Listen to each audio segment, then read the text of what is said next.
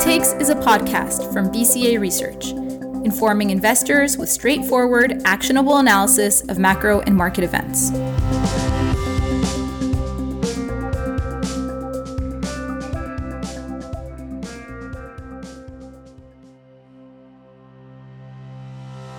Hi there, and welcome to the Quick Takes podcast. I'm your host, Roukaya Ibrahim, strategist at BCA Research.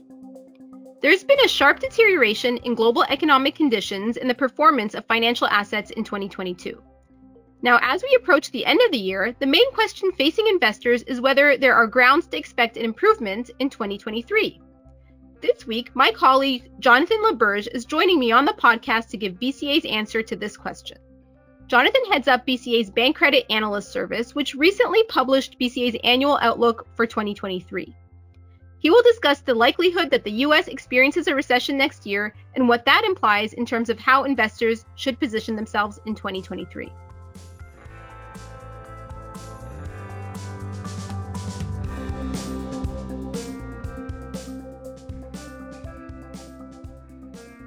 Welcome to the podcast, Jonathan. Thanks for joining me. Thanks a lot, Roukaya. Thanks for having me on. So last week, BCA's Bank Credit Analyst Service, which you head, published BCA's annual outlook for 2023. For our listeners, it's essentially a transcript of a conversation between BCA strategists and longtime BCA clients, Mr. X and his daughter, Ms. X, about the outlook for the economy and financial markets over the coming 12 months. Uh, now, of course, there are some differences of opinion among BCA strategists about this outlook. For example, as you know, Jonathan, Doug Peta, who, by the way, recently joined me on this podcast, is more optimistic about the near term outlook for the US economy and equities than most of the rest of us at BCA. But the annual outlook that was just published essentially captures the majority view within BCA.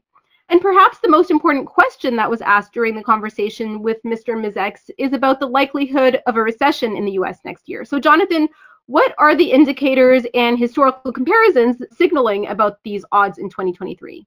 So first off, thanks. I really appreciate that you mentioned that the annual outlook is sort of the aggregate opinion of the firm. For those who are listening who, you know, may not be as familiar with the bank credit analyst service, the bank credit analyst isn't when I write it, it is in fact my view, although it hews closely to the BCA house view, but the annual outlook is actually different. It's special, and it really is a uh, an aggregation uh, of the plurality of strategists, if you want to call it that, at BCA. And as you noted, yes, we have some view differences internally, but at the end of the day, we did need the outlook forced us to have a discussion, as you know, you were part of that, uh, about what we expect for the year as a whole. And it, it indeed was the case. You mentioned that this question of a US recession it was indeed the case that a plurality of, of senior strategists at BCA Research said, yes, that they expect that there, in fact, will be the onset of a recession next year in 2023, or that we're going to see a, because of course financial markets lead what happens in the actual economy, that even if there's a recession that begins, let's call it very early in 2024, that we're likely to see significant decline in risky asset prices next year in anticipation of that recession, regardless of whether or not it happens to happen in the first half of next year, second half of next year, or very early in 2024. So, you know, we laid it out in the outlook what the basis for this, and I mean, it's fairly straightforward. It's not as complicated as perhaps some people outside of the firm or, or market other market commentators are making it out to be.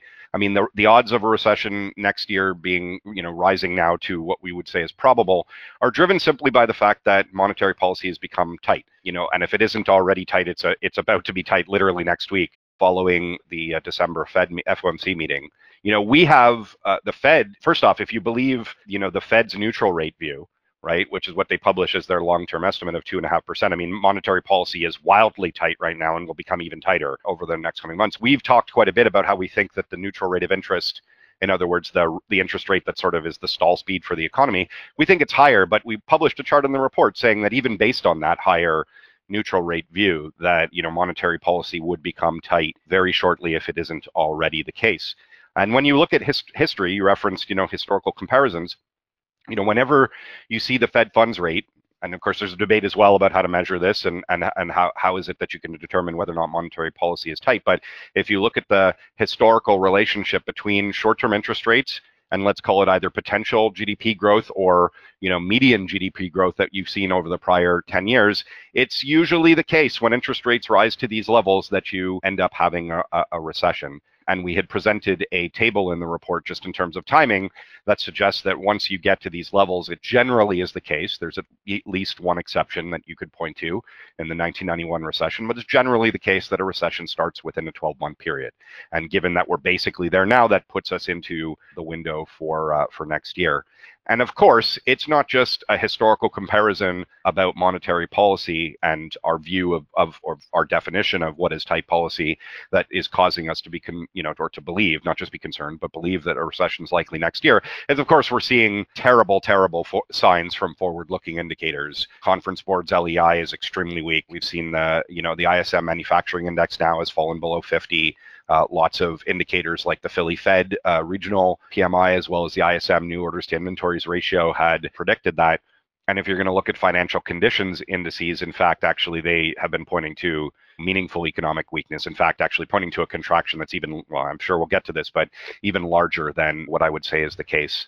And here's the bottom line. I mean, you know, the Fed will get updated projections about this uh, following next week's Fed meeting, but at least as of September, the Fed was saying that they're you know projecting a rise in the unemployment rate basically to NAIRU, which is roughly let's call it a one percentage point rise, and that has never happened. I mean, the Fed is describing this as a soft landing.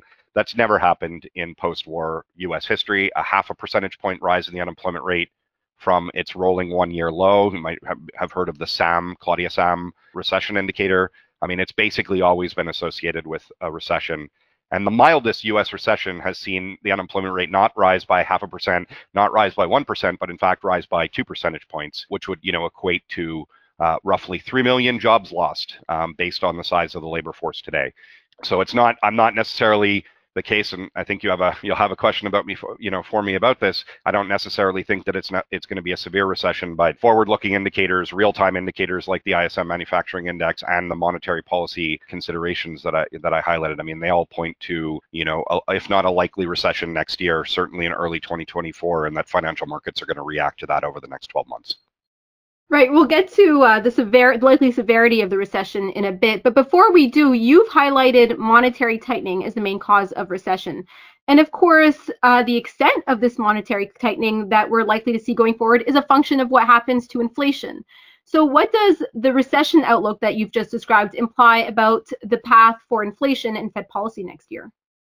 So, as a first point, it is important to note that, um, or I guess admit, given what we've discussed, that US consumer prices uh, now do appear to be rising at a slower pace. So, for example, I mean, we're going to get the November CPI report next week, but based on the October report that we got in November, I mean, the trimmed mean and median month, month over month rates of CPI, I've been looking at that a lot. And there was a chart uh, in the outlook about that. It seems to have done a very good job of, um, you know, getting the underlying trend in core CPI, done a good job of reflecting that core trend. You know, it slowed significantly, more so for the trimmed mean measure than the median measure. Um, but nonetheless, it fell, and that was driven by core good deflation and a significant slowdown in core services ex shelter. So this isn't really surprising to us. I mean, we've seen several BCA research services that have argued over the past few months, the bank credit analyst as well, that supply side and pandemic related inflation is set to slow. And so the October CPI report is, is consistent with that. And that I acknowledge that's an incrementally positive development that will probably cause the Fed to slow its pace of tightening. So that's the basis, in my view, for this Fed, you know, pause that is being discussed, and in fact, actually, indeed, potentially, eh, you know, outright end its its tightening campaign altogether early next year. Do we have a, a target for for for core inflation next year? If I, if we thought inflation was going to be back at target levels soon, uh, and of course, to remind everyone, target is is two percent or a little bit lower for core PCE inflation. If we thought that was going to happen, I think we'd probably be more optimistic as a firm because we would expect that the Fed would or or the Fed would have room to be able to cut interest rates. As I noted earlier, their neutral rate estimate is meaningfully lower than ours. So given the current policy rate, in fact, based on the Fed's view of what is neutral, current monetary policy is very tight. So you could maybe see a scenario in which that would justify them cutting interest rates, but that's not our call. As I said, we expect inflation will slow over the coming year but it probably will remain above the Fed's target. Core Services ex Shelter, the main driver of that is wage growth, as we saw from average hourly earnings uh, last Friday. You know, developments there have not been positive. Of course, we need to continue to monitor the incoming data, and you know, Atlanta, Atlanta Fed's wage tracker, for example, is coming down, but it's coming down from a very elevated level. So maybe three percent core PCE inflation by the end of next year. And as I said, you know, in response to that easing, the Fed will t- pause its tightening campaign, uh, probably at a terminal rate of 5% or maybe even a bit lower. That's good news, but the bad news is is that that only solves the rate of change problem for from interest rates. It implies that all the tightening or slowdown and, and weakness in economic indicators that we're seeing is being driven by the fact that interest rates have just been rising at a very fast pace. Um, but ultimately, you know, pausing its tightening campaign without rate cuts doesn't solve the level problem of interest rates. And you know, in my view, certainly that the level is ultimately what matters. If you're trying to buy a good or service, right at the end of the day, it's the price that matters, not whether or not that price has been rising or falling very quickly recently. That sort of affects when you want to be buying it, but not exactly whether to buy it or not. As I highlighted, if even if they just pause and we're talking about anywhere between four and five percent short-term interest rate, I mean that's above most estimates of the trend in economic growth. So it's it's difficult from my perspective to see how that's not consistent with the recessionary dynamics that we discussed earlier. So let's entertain the bullish argument a little bit for an alternative positive scenario whereby the US economy avoids a recession next year. Uh, you mentioned inflation. What are the other conditions that need to be met in order for this scenario to occur, and how likely is this scenario? So that's an excellent question, and, and certainly, uh, you know, I would argue that there are plausible scenarios, and I think that the to the extent that there is disagreement internally uh, among some strategists at BCA, especially those who are more positive, I think it's just simply that they place higher odds on these scenarios. So to me, there's two plausible scenarios in which the U.S. avoids a recession next year, and the first is is that the Fed cuts rates before a recession has begun. So this is the clear distinction that we're trying to make between simply pausing its tightening campaign. In other words, not raising rates further, but actually outright cutting interest rates. Because as we described, you know, based on the meeting next week, policy rates will be tight if they're not already mod- modestly tight. Or the second scenario is is that uh, we see the emergence of a new uh, source of support for aggregate demand that is not met by further monetary policy tightening. So I would describe both of these scenarios as plausible, and we of course entertained them in our discussions that you were part of as well, Roukaya, in November and, and with Mr. X and Ms. X. But I don't think that at the end of the day that the, either of these scenarios is particularly likely. So in the case of the Fed cutting interest rates, which we, you know, sort of alluded to already, I concede the possibility if inflation rapidly converges back towards the Fed's target, um, because the Fed's neutral rate view is meaningfully lower than the current current policy rate. So you could see a scenario where the Fed was arguing that if, even if they inch short-term rates a bit lower, that monetary policy is still tight from their perspective. We disagree with that, by the way, um, but you could see the rationale from the Fed's perspective for that. But at the end of the day, I mean, the unemployment rate is still below NAIRU. So that means that even if you're whatever your target is for what you think is neutral, in, you know, monetary policy at whatever interest rate level, I mean, monetary policy should still be tight based on that even if inflation comes back down to target, because the underlying driver of inflation, aggregate demand, jobs market, et cetera, is still you know not in equilibrium. The un- unemployment rate is below NAIRU. So I think that the Fed will be reluctant, and, and many of us think that the Fed will be reluctant to cut interest rates before they see significant weakening in the labor market. That's totally distinct from when they stop raising interest rates. But as I highlighted, that's probably not enough if policy is already tight. And by the time that you see significant weakening in the labor market, by that point, history suggests, going back to my comments earlier about the unemployment rate, that a recession is probably already underway at that point. In the second scenario that I just highlighted, you know, it's possible that slowing well, it's not possible. Slowing inflation should raise real wages for a time in the United States. We saw a huge decline in real wages, and that's part of why consumer spending was, you know, um, and and consumer confidence indicators were so uh, weak this year. And that's certainly, the, I would expect that that's going to happen because nominal wage growth, even if it's going to slow, it's going to lag uh, the slowdown in, in CPI because that's what happened, you know, on the upside. So that period of time results in a, in a rise in real wages. And that could act as a, so, a source of support for consumer spending, which, yes, could extend the length of the expansion despite a restrictive monetary policy stance.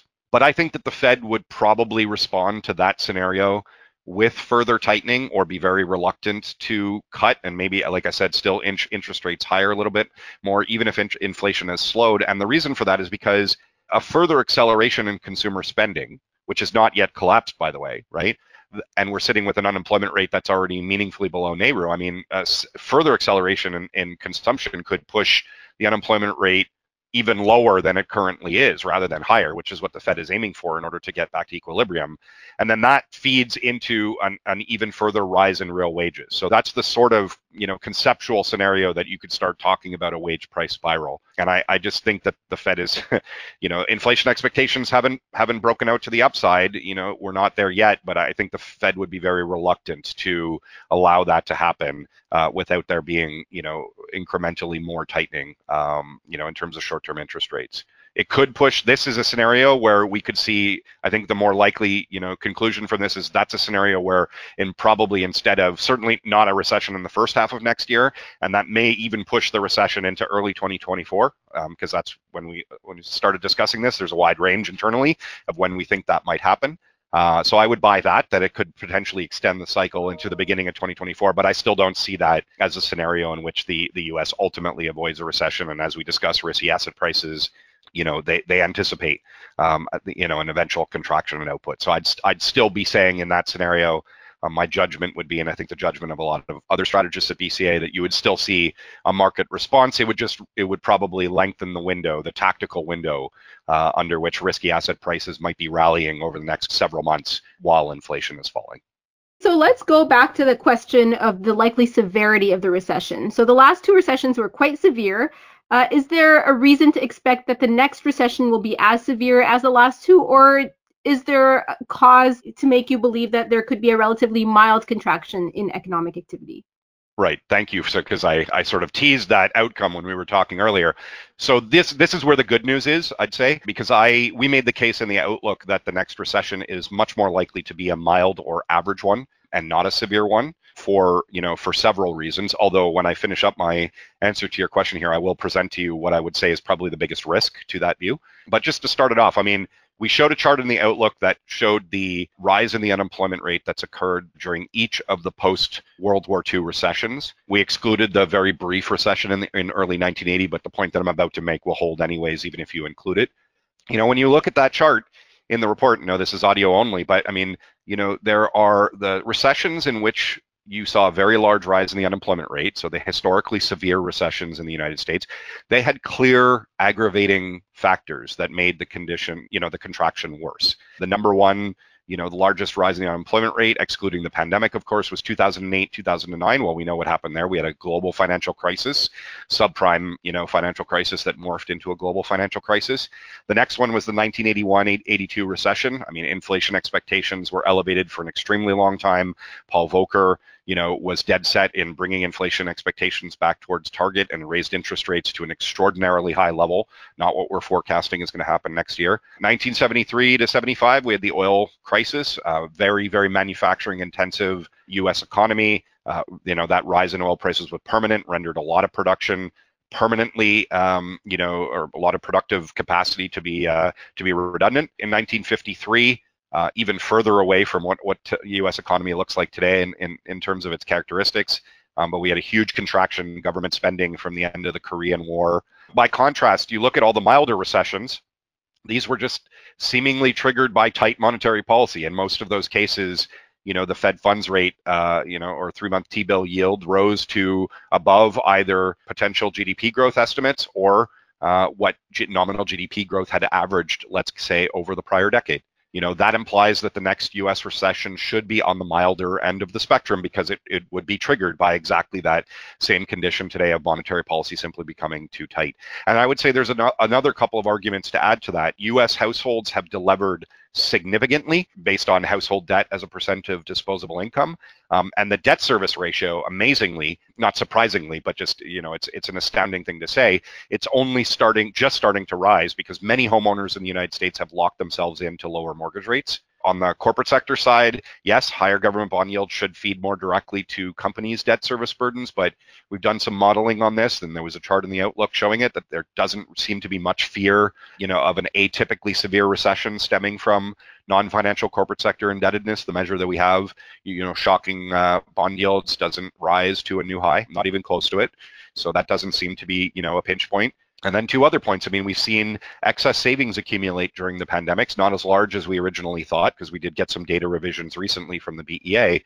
Um, but the bottom line is the reason why recessions happen is because uh, people who actually haven't lost their jobs start raising their savings rate, raise precautionary savings because they're concerned that they might lose their jobs. The direct impact of those who have who who are um, you know who become unemployed is actually not the major factor. It's everyone else worrying that they're going to lose their job.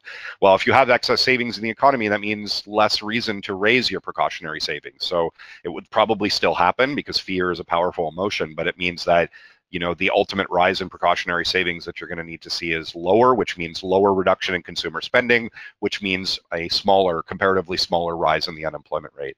And finally, we've seen labor be very scarce during this recovery. Uh, participation rate has not recovered to its pre-pandemic level, you know, and so that's been driven heavily by the reduced participation of those aged 55 and older.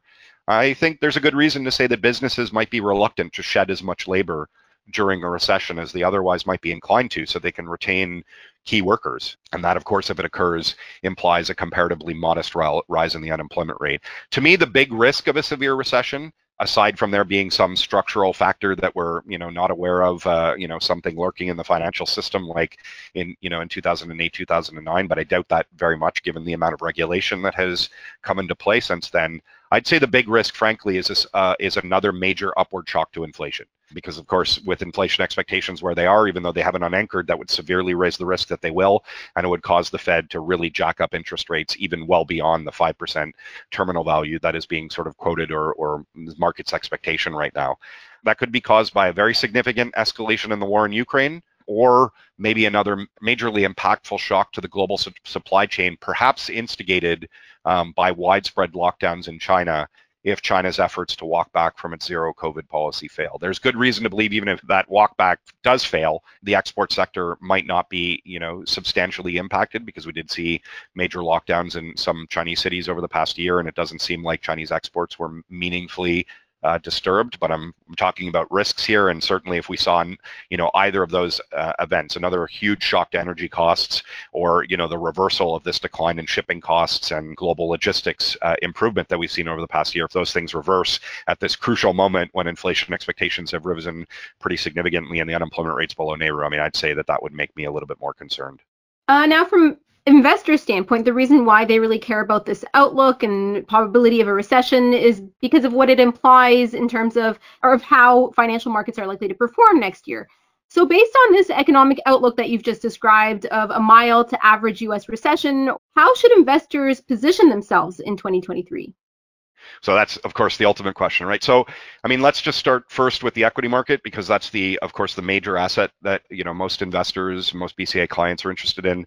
You know, the uh, global ex-US stocks are very cheap relative to US stocks, but we have a hard time believing that we're going to see a decoupling in level terms. So in other words, uh, you know, if you have a view about where the S&P is going to go level-wise in a recession, then you you know probably going to see the same thing for global ex-US stocks at least for a time.